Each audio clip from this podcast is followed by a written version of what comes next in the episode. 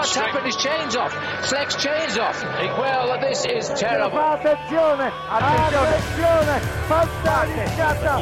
Pozor!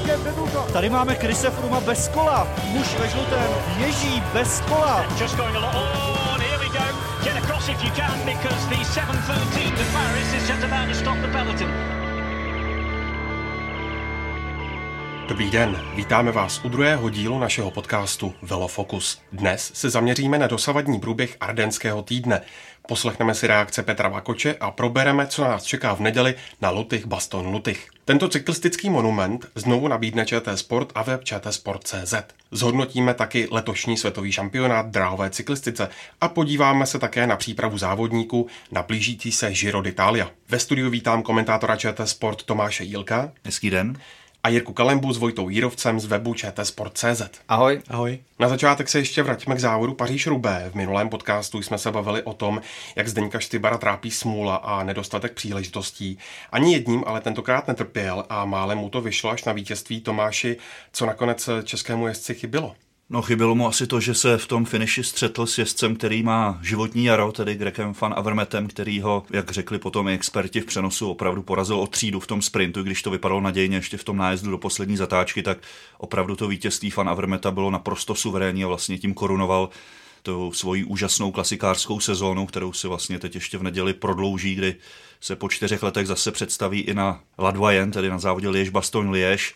A bylo to překvapení, ale i to druhé místo Zdeňka podle mě pro mnohé, kteří to sledovali v přímém přenosu, protože dlouho to vypadalo, že on vlastně nepracuje pro sebe, ale pro Toma Bonena. I to, že mu pak někdo vytýkal, že v té skupině, kde byl s Van Avermetem Langeveldem nespolupracoval, on sám vlastně vysvětloval tím, že stále věřil, že se Bonenova skupina k ním dotáhne, takže neměl důvod vlastně určovat tempo takže jsem opravdu nepochopil reakce i spousty českých fanoušků, kteří říkali, je dobře, že nevyhrál, protože by to nebylo vítězství, na které by mohl být hrdý. S tím naprosto nesouhlasím. To též dělal fan Avermet ve fázi, kdy měl vepředu Daniela Ose, svého týmového kolegu, takže prostě tyhle momenty k cyklistice patří a absolutně si nemyslím, že pokud by Zdeněk vyhrál, že by kdokoliv mohl říct cokoliv proti tomu, že jeho vítězství nebylo dosaženo fair prostředky, to si absolutně nemyslím. Takže už to, že skončil na druhém místě po tom průběhu, po tom, kolik sil vlastně on vypotřeboval, když reagoval na nástupy, ať už eh, dvojice os, eh, který jel vepředu se Stuyvenem, anebo později Petra Sagana opakované jeho ataky, to jasně ukázalo, že byl ve skvělé formě a platila ta jeho slova, která řekl, že spíše měl v průběhu sezóny smůlu, než by neměl formu jako v těch předchozích letech. Když si vlastně mluvil o té smůle, tak ještě ji měl před tím závodem, kdy přesně před eh,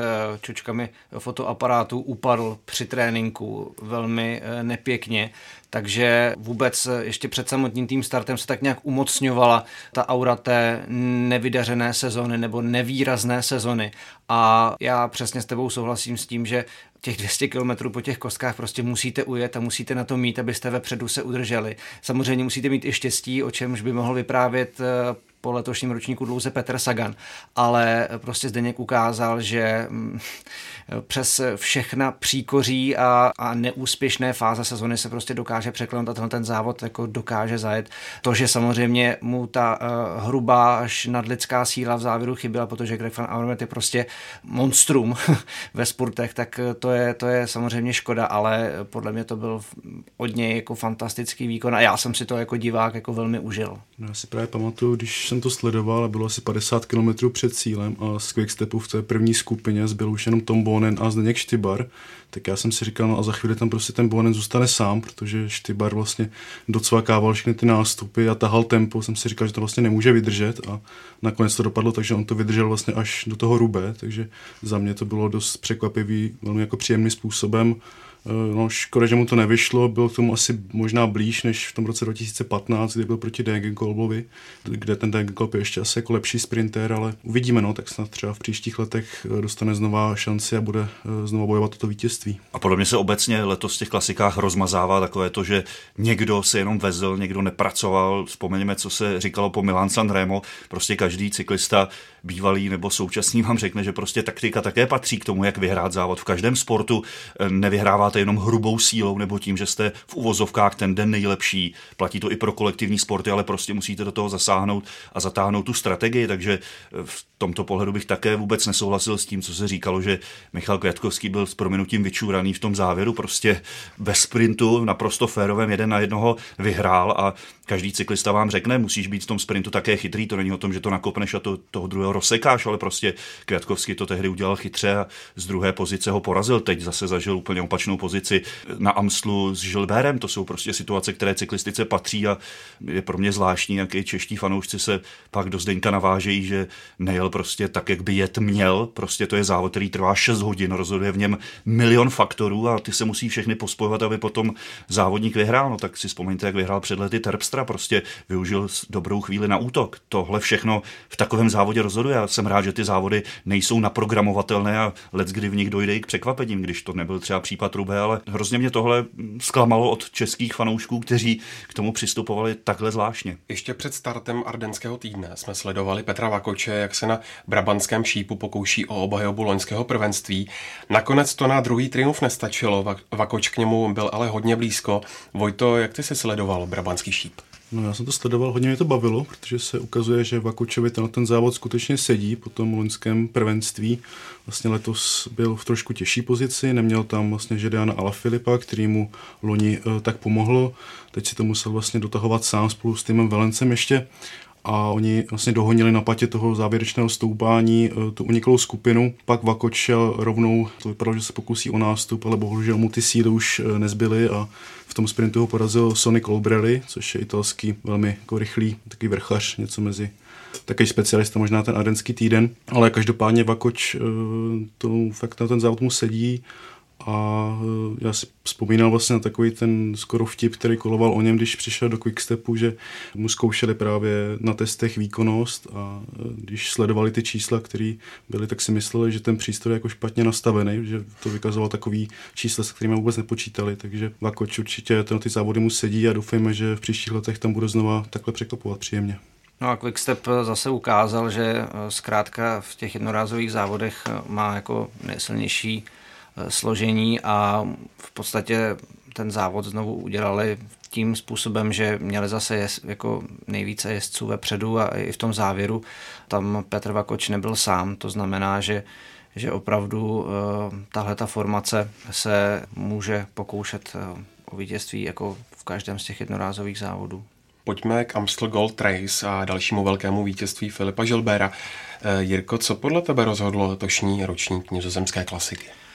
Několik momentů by se asi najít dalo. Já osobně bych eh, to rozdělil na dva. A tím prvním je, že Alejandro Valverde s Gregem van Avermetem vlastně nebyli v tom hlavním, no, v tom zásadním úniku toho závodu, kdy se znovu prokázalo, že pak, když se jede to vysoké tempo a vy prospíte ten klíčový moment, tak už je velmi těžké se tam dotáhnout. Eh, Michal Kjatkovský eh, ukázal, že je velmi silný a jako nějakým způsobem tu skupinu dojel a potom bylo v tom samotném závěru jako vidět, jako jakou podlahu jel Květkovský s Filipem Žilbérem, protože myslím, že to byl ten Haas, kdo se pokoušel tu skupinu dojet a bylo vidět, že prostě na to nemají, že prostě Žilbér s Květkovským nasadili takovou kudlu, že už se s tím nedalo nic dělat, no a pak to byl muž proti muži a zkrátka, byť by si to možná Květkovský třeba zasloužil víc, když jsme se o tom bavili, za to, jak ten závod odjel a jak se dokázal sám dotáhnout, tak prostě Filip Žilber byl, byl silnější. No, podle mě to Květkovský hrubě neohledl v tom sprintu, protože on nastoupil strašně brzy a bylo vidět, že i Žilber byl trošku překvapený z toho, jak Květkovský brzy jde před něho, takže to podle mě byla jeho eh, vlastně taktická chyba. Žilber se nenechal vlastně vynervovat a v závěru ho předstihl. Pro mě ještě zajímavý to, že Žilber vlastně v úvodu toho závodu spadl a teď se mluví o tom jeho zranění, o té trhlince v ledvině, která ho vyřadí i nejen z Lutychu, ale i ze Žiro d'Italia, takže je vidět, že to asi nějaký problém je. Samozřejmě nevíme, jak moc vážné to zranění ve skutečnosti je, to vědí asi jenom lékaři Quickstepu. Ale pro mě teda zajímavý je, že on dokázal celý ten závod odjet a navíc ještě v takovém stylu ho vyhrát, tak nevím, co to jako značí, jestli je skutečně takový jako na člověk, anebo jak, jaké jako těšící prostředky v sobě musel mít, že, že to vlastně vůbec absolvoval, no, to asi vědí Nebo jak byla velká, vysoká dávka adrenalinu, která Taky, no. v něm kolovala. Já jsem docela tradicionalista, když už nějaký závod trvá dlouho, má nějakou historii, tak se mi moc nelíbí, když se do něj zasahuje, nebo i v jakémkoliv jiném sportu. Jsem jako rád, když ta historie se dá opravdu srovnávat, že se jezdí třeba na podobné trati. Vlastně letos na Amstlu vyřadili Kauberg v tom samotném závěru, že tenhle slavný kopec nebyl opravdu tím cílovým stoupáním, po kterém už byla třeba jenom posledních 12 metrů a vlastně i v minulosti organizátoři tam dali alespoň tu cílovou rovinku, aby nerozhodoval jenom ten kopec, ale nechci říct, že by ten letošní ročník nebyl zajímavý, ale nemám pocit, že by ty předchozí byly nějaká nuda, že by se vždycky rozhodovalo stejným momentem. Vzpomeňme na to, že byly ročníky, kdy se rozhodlo právě drtivým nástupem na Kaubergu, pak byly ročníky, kdy se spurtovalo ve skupince vlastně až té cílové rovince, byly ročníky, kdy jezdec rozhodl ještě mnohem dřív jako Roman Kreuziger před čtyřmi roky, takže mm, nedivil bych se, pokud by se organizátoři zase rychle k tomu původnímu stoupání, které je tak slavné a vlastně je symbolem toho nejznámějšího holandského závodu vrátili. Vlastně stoupání, na kterém bylo i mistrovství světa před pěti lety, kdy tam vyhrál také Filip Gilbert, takže to je jenom takový dodatek k tomu, že jsem rád, když ty klasiky, když už si opravdu říkají klasiky, mají tu podobnou tvář a moc se do toho nezasahuje. No. Čeští závodníci se tentokrát prosadit nedokázali. Roman Kreuziger ztratil šance vinou pádu, Petra Vakoče zase v rozhodující moment závodu zastavil defekt. Pojďme si nyní poslechnout přímo Petrově reakce, které s ním natočil Vojta Jírovec.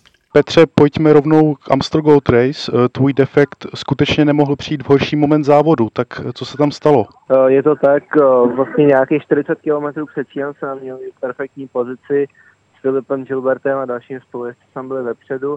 Vlastně on hned, hned v tom prvním z těch několika kopců odskočil s, několik, s několika dalšími závodníky a vlastně já jsem tam čekal a byl jsem připravený reagovat na, na další soup, nástupy soupeřů, ale vlastně hnedka asi po kilometru tam ve sjezdu jsem cítil, že něco špatně s tím zadním kolem a, a jakmile jsme začali stoupat ten následující kopec, tak, tak jsem zjistil, že mám defekt a v tu chvíli ten peloton už byl tak nadrobený na, na malý skupinky, že než jsem ke mně dostal neutrální vozidlo, tak jsem ztratil možná nějaký dvě minuty a v tu chvíli bylo po závodě. Filip Gilbert vyhrál ve velkém stylu, o to větší škodou ale je, že ho nebudeme moci sledovat o víkendu na Lutych Bastoň Lutych. Máš nějaké informace, jak to s ním vypadá? Jo, teď no, přišly nejnovější zprávy, se vrátil domů z nemocnice, Uh, bude 14 dní odpočívat, takže, takže nejenom, že přijde o, o Ardeny, ale přijde i o Čiro, vlastně, aby se dal úplně do pořádku, což, uh, což je velká škoda, ale naštěstí je v pohodě, protože má poraněnou ledvinu, tak uh, to dopadlo ještě dobře a je pravda, že jsem ho viděl asi v polovině závodu, kdy spadnul, jak, jak leží na zemi, tak jsem si říkal, že asi pro jeho závod skončil a byl jsem hrozně překvapený, že se dokázal do toho závodu vrátit, že vůbec pokračuje a to, co potom předvedl, to bylo naprosto neskutečný. Ty jsi ještě před začátkem ardenského týdne absolvoval brabantský šíp. Nakonec to na obhajobu těsně nevyšlo, ale způsob, jakým si s Timem Velencem dojel uniklou skupinu, byl impozantní. Jak si to vnímal ty sám a dá se říct, že je to tvůj závod číslo jedna? Určitě je to můj oblíbený závod, hodně jsem se na něj těšil.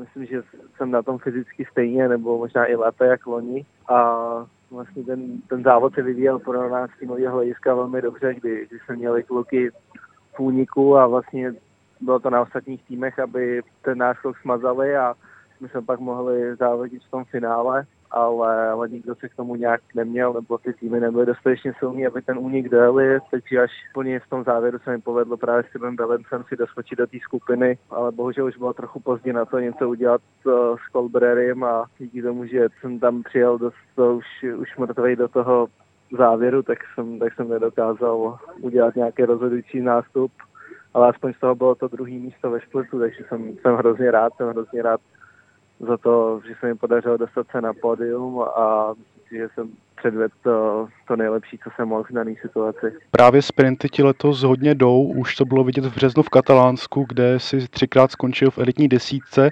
tak eh, pracoval si na eh, tom eh, v přípravě, aby si se v nich zlepšil? Taky trochu, i když, když jsem toho moc nezměnil, spíš co se změnilo, tak uh, jsem dostal v tom trochu víc volnou ruku a je to hodně od té pozici třeba v, těch, v tom katalánsku, kdy vlastně ty osmý místa, to, to, to tím, že jsem udělal nějakou, nějakou chybičku tam v tom závěru, kdy to sice jenom byla taková nová situace pro mě, ale že jsem na tom pracoval. Myslím, že tu rychlost docela mám, ne na to, abych vyhrával čistě sprinterský dojezdy, ale vlastně tohle těžký závody, kdy pak dochází ke sportu nějaký selektivní skupiny, tak tam jsem schopný vyhrát. Už třeba se mi to povedlo v, ve Francii loni na Ladrom Classic, kde, kde nás tam dojelo, a nevím, asi 25-30 v té závěrečné skupině sportovalo vítězství, to moje první vítězství loňský. Pojďme už k dalším závodům. Můžeš prozradit, jaký bude tvůj následující program? Uvidíme tě o víkendu v Lutychu a chystáš se třeba i na nějakou Grand Tour? Uh, jo, jo. Teď teda ještě zítra mě čeká Fleš Valon, pak v neděli Lutych a ještě další, další týden potom Frankfurt, jednorázový, teď nově zařazený do World Tour závod v Německu, potom uh, nějaká pauza a příprava směrem k Tour de France. Myslím, že teda ještě není jasný, jestli budu v té finální devítce jezdru, ale uh, ta příprava vlastně směřuje k tomu, abych uh, z Tour de France letos opět jel. Tak to budeme určitě všichni rádi. Na závěr ještě jsou už nějaké novinky ohledně tvé budoucnosti v Quickstepu, nebo budeš o nové smlouvy vyjednávat až v příštích měsících? tak v tuhle chvíli ještě není jasný, jestli ten tým bude pokračovat, takže teď jo, zatím je relativně čas, ale, ale bude to záležet na tom, jestli získá tým sponzory na další rok a až podle toho budu potom vědět, zda, zda budu pokračovat tady u nás týmu, nebo jestli, jestli nějaký ten tým budu muset změnit. Tak já ti moc děkuji za rozhovor. Díky, taky děkuji. Petr Vakoč už má valonský šíp za sebou, stejně jako Roman Krojciger tu pracoval pro jiné. Sná českých závodníků, ale lídrům jejich týmu k triumfu nepomohla a z pátého vítězství se radoval Alejandro Valverde. Jirko, španělský závodník asi bude valonský šíp vyhrávat tak dlouho, jako bude jezdit. Je to tak?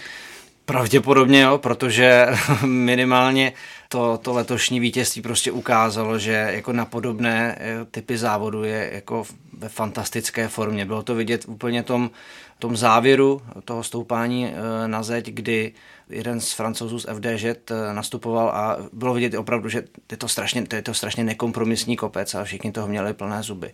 A prostě Valverde to úplně lusknutím prstů smazal a pak už jel jenom on. A to je prostě eh, jako fantastická dokumentace toho, jak eh, může jako někdo být jako tak silný jako on a myslím si, že Vojta mi říkal, že Den Martin teď někde prohlásil, že dokud prostě bude jezdit Valverde, tak on to asi nevyhraje s čím se asi prostě dá souhlasit. Prostě kdo vidí letošní sezonu, vidí, jak jezdí Valverde, tak ho prostě vždycky bude dávat jako toho pětihvězdičkového favorita. Jak říkal Tomáš, každý závod samozřejmě má nějaký průběh, defekty nenaplánujete, i to, kdy vám třeba den nesedne, ale po všechně prostě Valverde jako naprostý fenomen v tomto ohledu. Tak se ukázalo, že pokud nejste fenomén typu Žiliana ale Filipa, tak těžko přijde na tenhle závod a v prvním při svém druhém startu hned tady uspějete vlastně o tom mluvil i Valverde, ten kopec prostě musíte znát naprosto dokonale. Tam nastoupíte o dva metry dřív, než bylo potřeba, nebo později a už, už prostě odpadnete.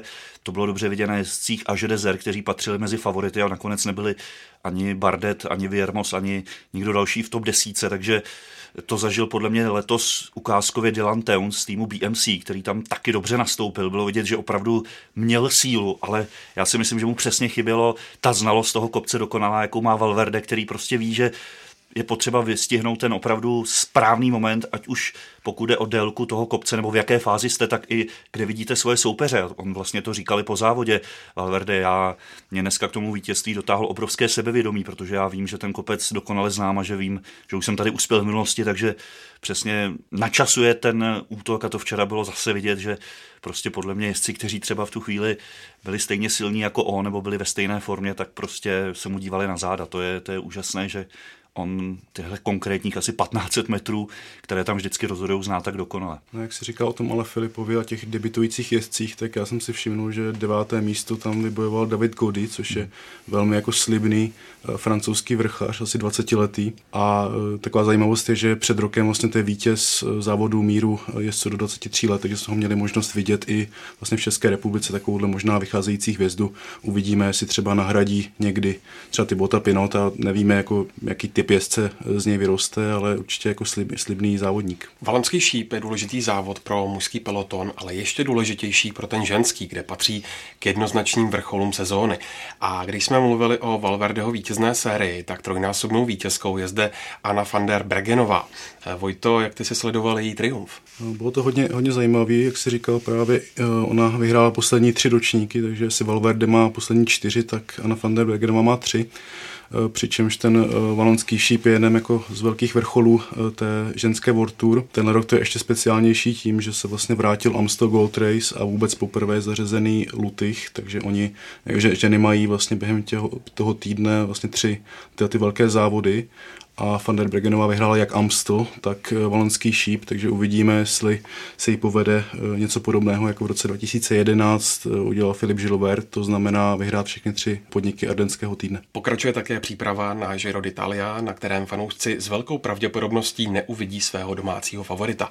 Fabio Aru si totiž poranil koleno, což ho musí mrzet tím spíš, že Giro odstartuje na jeho domovské Sardíny. Tomáši, jak jeho absence ovlivní závod podle tebe? No tak vím, že ho spousta mm, jeho krajanů a třeba i slavnějších cyklistů, kteří mají za sebou víc úspěchů, povzbuzuje v tom, aby to ještě nevzdával. Vincenzo Nibali vlastně hovořil otevřeně o tom, že by měl se ještě pokusit se tam třeba představit a vlastně, když ta jeho rada zněla spíš, tak zkusit to a třeba odstoupit, ale prostě se tam ukázat na tom startu, ale to by asi nebyl úplně ideální scénář pro Astanu, která by tím vlastně ztratila pozici a vlastně se hovoří o tom, že bys na tu pozici lídra místo něj měl dostat Michele Scarpone, což je jeden vůbec nejzkušenějších jezdců na týdenní etapáky, který stále jezdí na té vrcholové úrovni, ale samozřejmě pro Giro to bude asi to tež, jako kdyby na startu letošní tour chyběl Tony Martin, protože ta startuje v Německu a tam všichni doufají, že prostě on si oblékne žlutý dres té úvodní časovce, nebo jako v minulosti, když startovala tour nebo Vuelta v Holandsku, kdyby tam nebyl Tom Dumoulin, takže je to prostě obrovská rána vůbec pro ty organizátory jubilejního ročníku, kteří vlastně chtěli spojit ty regiony, kde se narodili nejslavnější současní italští cyklisté, takže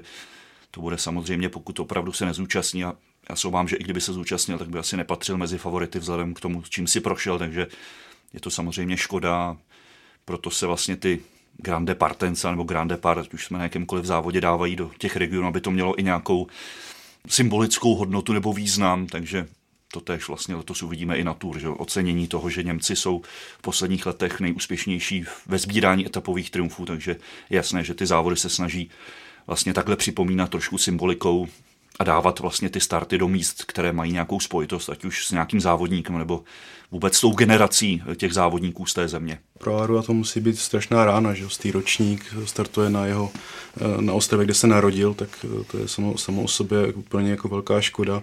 Eh, musíme se uvědomit, že on vlastně od Tyrena Adriatika nezávodil a je otázka, jak mohl vlastně trénovat s tím kolenem, takže i kdyby tam jako přijel a skutečně odstartoval, tak těžko se dá hovořit o tom, že by mohl se měřit s těmi nejlepšími. Mě zaujal i ten Nibaliho vlastně dopis té, v té gazetě Delo Sport, kde uh, ho pozbuzuje a říká, že by to byla strašná škoda pro fanoušky, kdyby tam právě Aru nemohl být. Ono se hodně mluvilo o tom, že spolu nemají moc dobré vztahy, tak eh, nevím, jestli to bylo jenom rozmíchávání třeba italskými médiama, nebo jestli to skutečně jsou kamarádi. Pro Astanu každopádně uh, to vypadá, že teda Michele Scarpo nebude ten lídr, on v současnosti jede ten závod Tour des Alps, což v minulosti bylo Giro del Trentino a vyhrál tam první etapu, tak to vypadá, že je také ve slušné kondici a že by mohl bojovat třeba o tu první desítku, první pětku.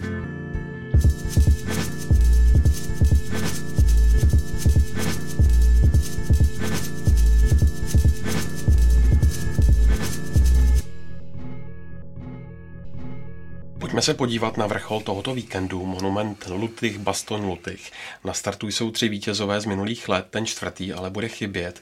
Tomáši, nebýt poraněné ledviny, jak říkal Vojta, byl by podle tebe Filip Žilber hlavním kandidátem na svůj druhý triumf v Lutychu? Tak tohle je čirá spekulace, ale pokud bych tu spekulaci rozšířil, tak já bych se nedivil, že by byl i favoritem na to, že by zopakoval ten svůj hetrik z roku 2011, když samozřejmě včera nebo teď ve středu vlastně na balonském šípu by měl pořádně těžkého soupeře v podobě Alejandra Valverdeho, ale myslím si, že ukázal letos, že ta jeho forma je určitě srovnatelná s tím rokem 2011, kdy vlastně jako druhý cyklista v historii dokázal vyhrát během týdne tyhle tři jednorázovky, tehdy vlastně i Brabanský šíp, závod, který oni vyhrál Petr Vakoč, takže pokud bych se zaspekuloval a vzhledem k té formě, kterou ukázal na různých typech závodů, ať už na Flandrech nebo na Amstlu, tak bych se vůbec nedivil, že by hezky zopakoval ten svůj hetrik z před šesti let. Dan Martin, Simon Gerans a Alejandro Valverde, myslíte, že tady některý z nich přidá další vítězství a nebo se prosadí někdo jiný, Vojto? Tak já myslím, že ve dvou z těch tří e, případů to je dost možné. Jako Valverde jsme se bavili o tom, že on je favorit kamkoliv přijede, takže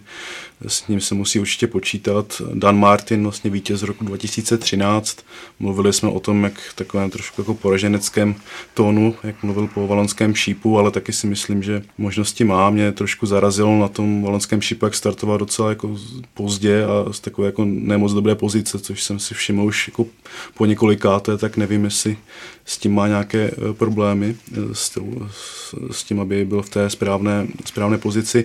Otázka je nad Simonem Geráncem, ten je vlastně stejně starý jako Alejandro Valverde, ale zatímco Valverde předvádí vlastně úplně úžasný výkony, tak myslím si, že Geránc je už možná v té části kariéry, kdy jde vlastně trošku dolů výkonnostně, protože letos vlastně nemá žádný pořádný výsledek. Takže uvidíme, jak na tom bude, jestli třeba Albasini nebo Roman Krojci, nedostanou spíš tu pozici toho lídra, a ještě z těch dalších men bych uh, zmínil Michala Květkovského, který určitě uh, má na to, aby tam uspěl v Tychu. Toho jsem chtěl právě také doplnit, protože to kombo Květkovský NAO jsme viděli na Amslu vlastně fungovalo jako poměrně slušně, takže uh, a i ta dosavadní sezóna ukazuje, že Květkovský na tom, na tyhle závody rozhodně může pomýšlet vysoko. Loni, pokud si pamatují diváci nebo i vy, tak vlastně byl vítěz poměrně překvapivý, Wout Puls, který v té čtyřčlenné skupině využil toho správného momentu a to je právě eh, znovu ten faktor té nevyspytatelnosti těchto těch závodů, kdy eh, opravdu máte dané favority, víte, kdo jak jezdí, ale a loni navíc byl poměrně i hodně drsné počasí, takže to samozřejmě také vždycky může hrát roli. Tam tehdy ta skupina, byl tam podle mě Košta, eh, Albasíny, ještě někdo a Wout Puls prostě úplně nečekaně se stal nakonec tím vítězem, takže mě by samozřejmě bavilo, kdyby se něco podobného stalo i letos, ale já po tom, co ukázal Alejandro Valverde, tak eh, letos vidím spíš nějaké větší jméno, než, než nějaké překvapení. Bych ještě připomněl jméno, které už tady Vojta zmínil, Dan Martin, vlastně On mohl být už dvojnásobným vítězem téhle klasiky, ale on rok po tom svém vítězství měl velkou smůlu, když vlastně na vedoucí pozici výjížděl do cílové rovinky a na nějaké masné skvrně tam tehdy uklouzl a vlastně i díky tomu vyhrál Simon Gerans nakonec, takže myslím si, že Denu Martinovi právě tenhle závod společně s podzimní Lombardí svědčí úplně nejvíc ze všech jednorázovek, které on jezdí. Tohle je přesně závod pro něj vlastně z Lombardí nejkopcovitější monument, takže určitě pozor na něj. No a z českých závodníků vidíme Romana Krojcigra a Petra Vlakoče. Roman tu má skvělou bilanci a v posledních třech letech neskončil hůře než sedmý. Jeho maximem je pak čtvrtá příška z roku 2011. Jirko, jak vidíš jeho letošní šance? Samozřejmě je potřeba brát v úvahu ten jeho současný zdravotní stav, kdy potom pádu na Amstlu byl trošku potlučený. Sám ale říkal, že ho to jako nějak výrazně úplně nelimitovalo teď vlastně na tom valonském šípu, tak eh, otázka je, jakou, jakou dostane roli od své stáje a jestli on třeba bude moc tím, kdo, kdo to bude moc zkusit v tomto závodě. Jako zase přání otcem myšlenky, mohlo by to být, ale v té letošní sezóně jako zatím tomu moc nenasvědčuje a navíc je to, že byl prostě trošku potlučený, tak bych to neviděl třeba úplně na top 5, top 10. Pokud se nepletu a pokud bychom sečetli ty jeho dva výsledky, z Amstlu a Valonského šípu, tak je to pro něj asi zatím nejhorší ten ardenský týden, co v kariéře zažívá. Podle mě teď má takové dost turbulentní období, kde se ty nejpříjemnější momenty jako rozšíření rodiny střídají s tím, že podle mě tým Orika by mě zajímalo, v jaké je teď atmosféře vevnitř ten tým, protože pády, nemoci, zranění, na ně se to teď valí. Simon Yates teď se ukázalo, že nepojede vlastně se svým bráchou Giro. Eh, museli jejich jezdci odstupovat z Pařížny, z Tereno Adriatico, nějaký věr tam řádil, takže docela by mě zajímalo, co teď v tomhle týmu, který je znám jako takový nejpohodářštější v celém pelotonu, co se tam teď děje protože ta smůla teda teď na ně padá pěkně, pěkně vlastně na všechny jejich hvězdy skoro. Často se říká, že v tomhle závodě je nejdůležitější být trpělivý. Rozhoduje se až v závěrečném stoupání, což ukázali poslední ročníky. Tomáši, neprospěla by podle tebe Lutychu podobná změna, jakou provedli pořadatelé na Amstlu? Tak já už jsem trošku řekl, že jsem tradi- tradicionalista, ale zase jedna změna tam proběhla v loni, ale letos ji zase vyškrtli. V loni tam vlastně v závěru, ještě před tím cílovým stoupáním v Ans na předměstí Liež dali vlastně docela prudké stoupání po kostkách, po vlastně dlažebních kostkách, což byla docela, jako musím říct, radikální změna pro tu nejstarší klasiku. A myslím si, že taky loni hrála docela důležitou roli, že tam se právě otrhla ta skupina, ve které byl Košta, Puls a další.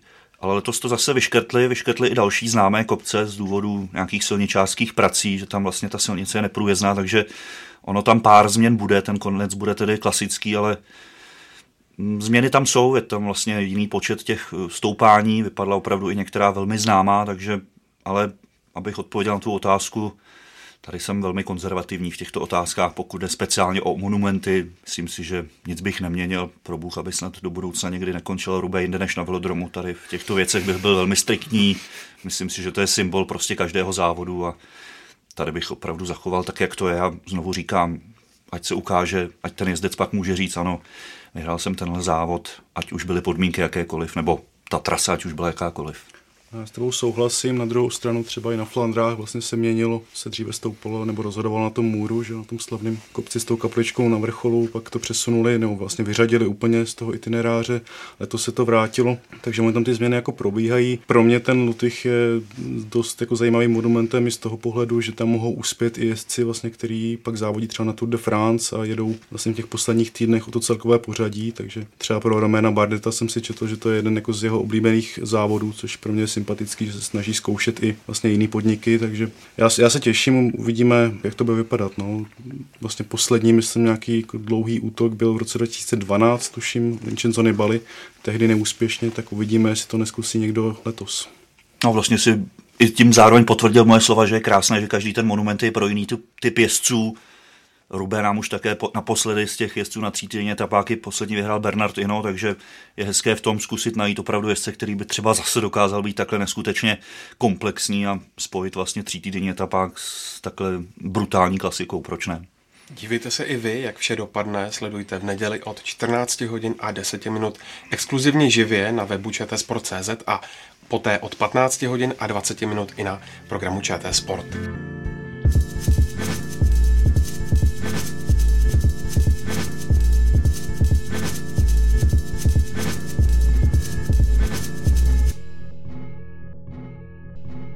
Přesuňme se nyní na dráhu. V minulém týdnu proběhl světový šampionát v Hongkongu, kde Česká republika získala zásluhou Tomáše Bábka dvě medaile. Ty jsi mistrovství komentoval, Tomáši, eh, jak jsi užil jeho medailové úspěchy. Já jenom připomínám posluchačům, že rozhovor s Tomášem Bábkem najdou v minulém dílu našeho podcastu na webu čtsport.cz.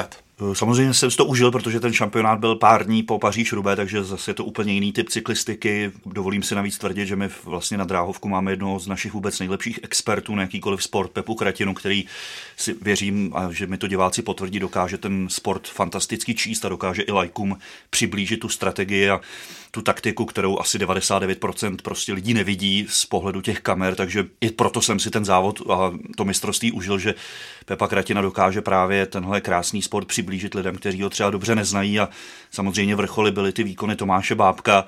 Je to vlastně po letech, kdy jsme spolehali víc na sprintery než na ty vytrvalce, protože vlastně posledních 13 let medaile vozili pouze jezdci v bodovačkách, případně v Omniu nebo v Mediznu.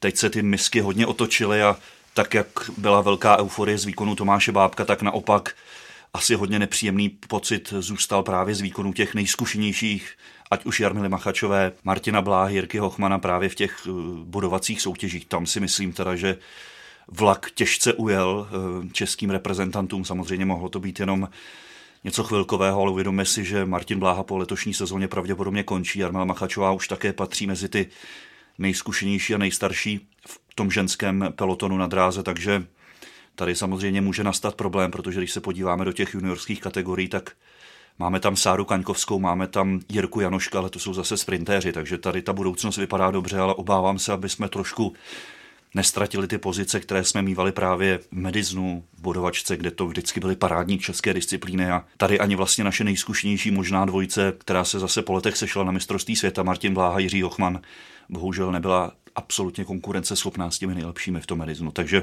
na jedné straně euforie, Tomáš Bábe, krásný příběh, pokud všichni vědí, co má za sebou tenhle člověk a na druhé straně tady bohužel dost výrazné zklamání z těch ostatních. Ty si to nakousl, Tomáši, Jarmilu Machačovou. Eh, Jirko, jsou její úspěchy v bodovacím závodě už záležitostí minulosti a nebo šlo jenom o momentální výpadek formy? Těžko takhle úplně eh, tady ze židle soudit, ale jak řekl Tomáš, tak Jarmila už samozřejmě patří k těm zkušenějším a eh, na tom velodromu se pohybují dravější závodnice. Ona sama to hodnotila, takže cítila, že by na tu medaili mohla mít. Zase úplně upřímně, když se podíváme na tu sezonu, Like vidí, že vyhrála eh, celkové hodnocení bodovačky ve světovém poháru, ale na to jí stačil součet třetího a desátého místa. V Los Angeles už se potom bodovačka nejela. Takže zase jako a ta konkurence taky na těch světácích není vždy úplně stoprocentní. To znamená, že prostě na tu medaili už to třeba úplně nebylo. No, samozřejmě, když bodovačku jedete bez bodu, tak uh, už to jako dává známku toho, že prostě něco není v pořádku. Jarmila sama říkala, že se cítila dobře, ale že prostě jí nešlo závodit. Já jsem si to snažil připodobnit komu, když prostě jdu na basketbalový zápas a prostě jsem zrovna v hale, kde uh, mi vadí světla, palubovka, kde mi to prostě nejde, nestřílí, nepadá to, tak asi i to možná zažije prostě závodník na takovémhle šampionátu. To si jako to je prostě hod špatná schoda několika faktorů, ale jako jestli na to ještě někdy v budoucnu může mít, to je opravdu velká otázka. Eh, může se jí třeba přiblížit, ale jako nevidím už to teď úplně reálně, že by zlato stříbro ze světového šampionátu ještě třeba mohlo, mohlo cinknout. No navíc v našich přenosech náš expert Pepa Kratina připomněl hodně důležitou věc a to je to, že celá vlastně tahle naše jedna generace trošku propásla nebo ztratila tu naději uspět v Omniu, protože to je takzvaný víceboj na dráze, kde se dříve sčítalo šest disciplín, teď se tam sčítají pouze čtyři, jede se v jednom dnu. A proč neseděl našim jezdcům minulosti? Protože tam spíše vyhrávali rychlostní typy. Tam dříve byly disciplíny jako letmý okruh, jako individuální stíhačka, jako pevný kilometr, případně už jen pětistovka. A to byly disciplíny, které trošku diskvalifikovaly naše jezdce, kteří byli přeci jenom silnější na ty bodovačky, na scratch a na tyhle další disciplíny. Teď se to změnilo, ale musíme si uvědomit právě, že Jarmila Machačová, Martin Bláha už jsou upřímně na konci svých kariér nebo ke konci svých kariér, takže my teď musíme hledat jezdce, který by byl schopen v těch nových podmínkách, v těch nových čtyřech disciplínách, které opravdu favorizují stíhače nebo ty vytrvalce, uspět. Takže vlastně dráhovka se stejně jako všechny sporty točí kolem olympiády a poté, co prostě Medizon a bodovačka byly vyškrtnuty, když Medizon se tam naštěstí asi vrátí, tak prostě jezdci museli výrazně změnit svoji orientaci a to Omnium v tu chvíli získalo obrovskou váhu a je to vlastně disciplína, která dnes se bere jako jedna z hlavních olympijských. Šampionát nabídl spoustu velkých příběhů. V Kejrinu se zlata dočkal Malajzan Avang. V bodovačce jsme byli zase svědky čtvrtého titulu Camerona Mayera a velmi napínavé bylo i ženské Omnium, kde o vítězství Katie Archibaldové rozhodl až samotný závěr. Vojto, co zaujalo tebe nejvíc? No já jsem se hodně těšil na ten Keirin, kde vlastně vyhrál Avang po, myslím, že čtyřech medailích. Myslím, že dva bronzy, dvě stříbra a teďka mu to konečně vyšlo na to zlato, takže Keirin byl hodně napínavý vlastně i tím, že on původně do toho finále vůbec nepostoupil. Dostal se tam až po diskvalifikaci jednoho z dalších jezdců a pak jsme viděli, nakolik je to disciplína, kde rozhoduje jednak los a jednak prostě i to štěstí na té dráze, protože to finále pak vyhrál docela s přehledem. Tam vlastně jedna z velkých změn Keirinu bylo to, že závodníci museli dodržet dodržovat to pořadí za tou dernou, ve které, které si jako nalosovali. Takže jsme přišli o takové ty strkanice na začátku, což mě osobně teda trošku chybělo.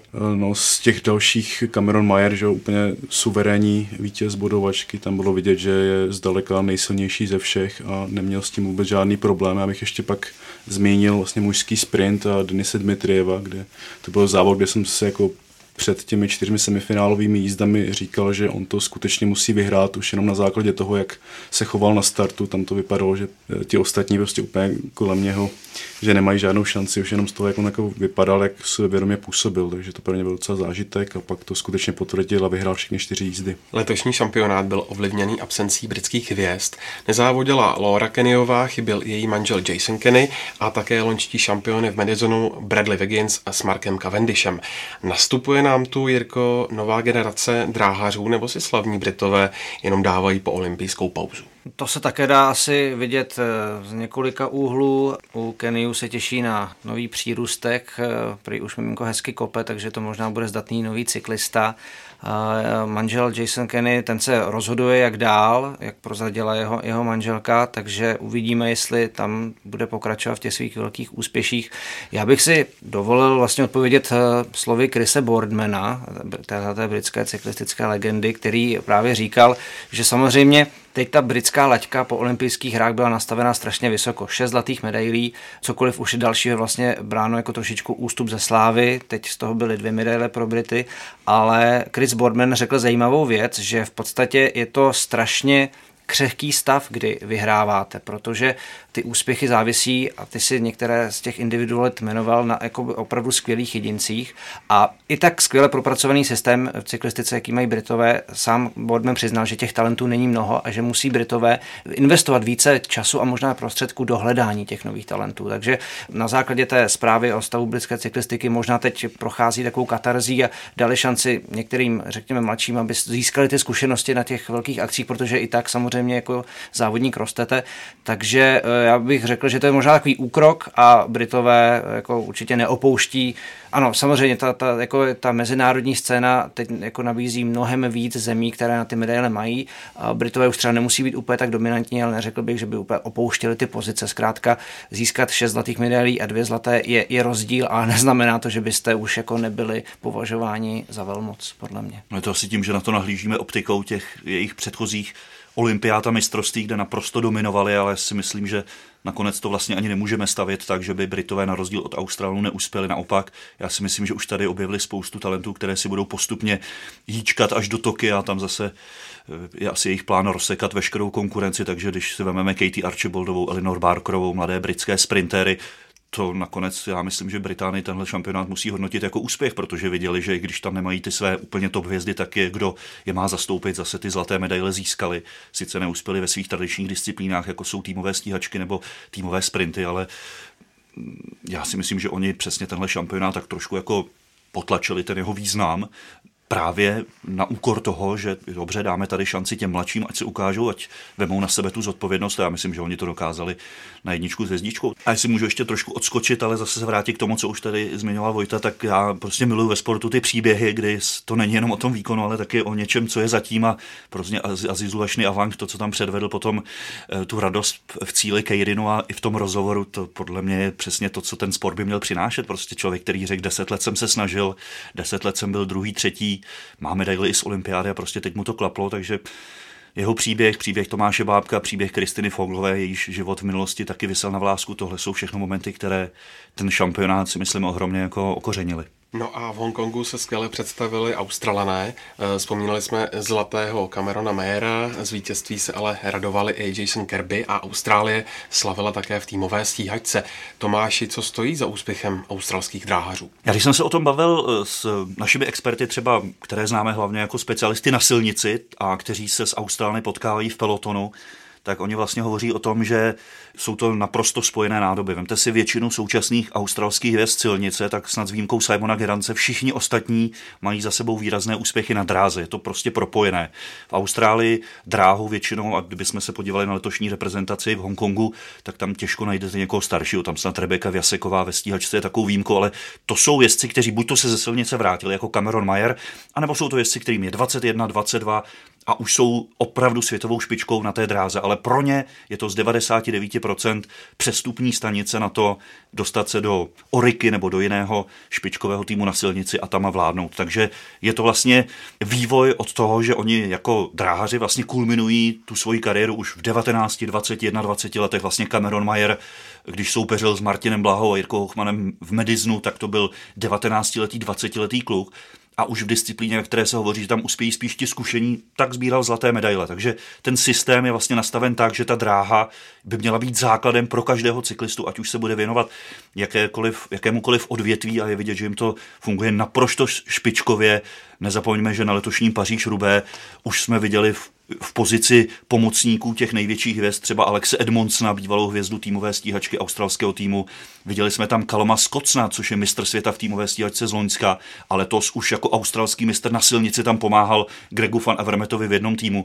Takže ten systém australský je v podstatě svojí dokonalostí podobný tomu britskému a je vidět, že prostě si ty jezdce umí připravovat od těch dorosteneckých let opravdu až do té špičkové úrovně a je to prostě u nich tak, že začnu na dráze, skočím na silnici a když dostanu chuť jako Cameron Mayer, tak se vrátím na drahu a tam jsem zase nejlepší. Takže je vidět, že to opravdu je o výkonnosti a o tom systému, kterým ty své jezdce vychovávají. To, z toho by si asi mohl vzít příklad jakýkoliv jiný stát. Vojto, jak dopadla premiéra ženského mediznu? Jarmila Machačová a Lucie Hochman nedokončili, titul pak poměrně dominantně získali Belgičanky. Můžeme říct, že si tahle disciplína zaslouží místo v programu světového šampionátu? No já myslím, že určitě. Jako z toho českého pohledu to je škoda, že vlastně Jarmila Machačová s Lucí Hochman tam nedojeli, myslím, ani do poloviny, nebo prostě odstoupili někde v polovině závodu bez toho, aby do něj nějak eh, výrazněji zasáhli.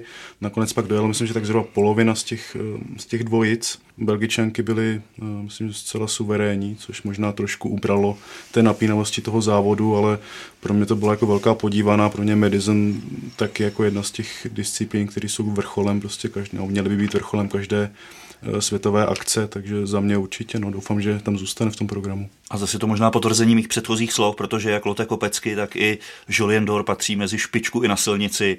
Jolien Dor, která je schopná dojet třeba na Flandrech na stupních vítězů a potom vlastně vyhraje takhle suverénně titul na dráze, takže zase vidíte, jsou to spojené nádoby. Zároveň já z mého pohledu, a vlastně to, to trošku naznačil i náš expert během toho přenosu Josef Kratina, bylo tam vidět tedy hodně porodních bolestí u téhle disciplíny. Pokud říkal Vojta, že to může být atraktivní disciplína pro diváky, tak bohužel zatím i z toho pohledu, že je tam prostě spousta zásadních taktických chyb a bohužel pádů, kdy se dokonce srazí dvě kolegyně jaksi v jednom dresu. Tam Australanka jedna Emi Kurová knockoutovala svoji kolegyně, takže pro diváky, kteří mají rádi karamboly, tohle může být opravdu velmi atraktivní disciplína, protože na rozdíl od mužů je vidět, že to dámy, a to je logické, zatím nemají tak zvládnuté. Ono to se nezdá v té televizi, ale to je s proměnutí masakr, tahle disciplína v té rychlosti 60, 65, vystřídat, zároveň si dávat pozor na druhou dvojici, zároveň uhnout tak, abych neohrozil nikoho ze soupeřů. Takže to zároveň bylo v téhle disciplíně cítit a z mého pohledu, pokud by i ten ženský medicin měl být na olympiádě, což tedy tak vypadá, protože tam se očekává naprostá parita mezi pohlavími, tak si myslím, že to je trošku škoda dát přednost ženskému mediznu před opravdu klasickými disciplínami, jako třeba individuální stíhačka, která prostě je disciplína, která i nám že, přinesla historické zlato Jirky Dalera, takže z tohoto pohledu by mi to přišlo trošku bizarní, ale věřme, že za ty čtyři roky se ten ženský medicin dostane opravdu na úroveň, že bude důstojnou olympijskou disciplínou i mezi ženami. Tak to je z dnešního Velofocus podcastu vše. Děkuji pánové, že jste se zúčastnili, vám posluchačům díky za pozornost a přízeň a najdete nás na obvyklých adresách webu Sport.cz, na Soundcloudu, v iTunes a dalších podcastových aplikacích. Velmi nám pomůžete také recenzemi a hodnoceními a budeme rádi za každý váš dotaz, připomínku nebo komentář na sociálních sítích a nebo na e-mailu webčtsport zavináč česká televize.cz. Mějte se hezky a do příště naslyšenou.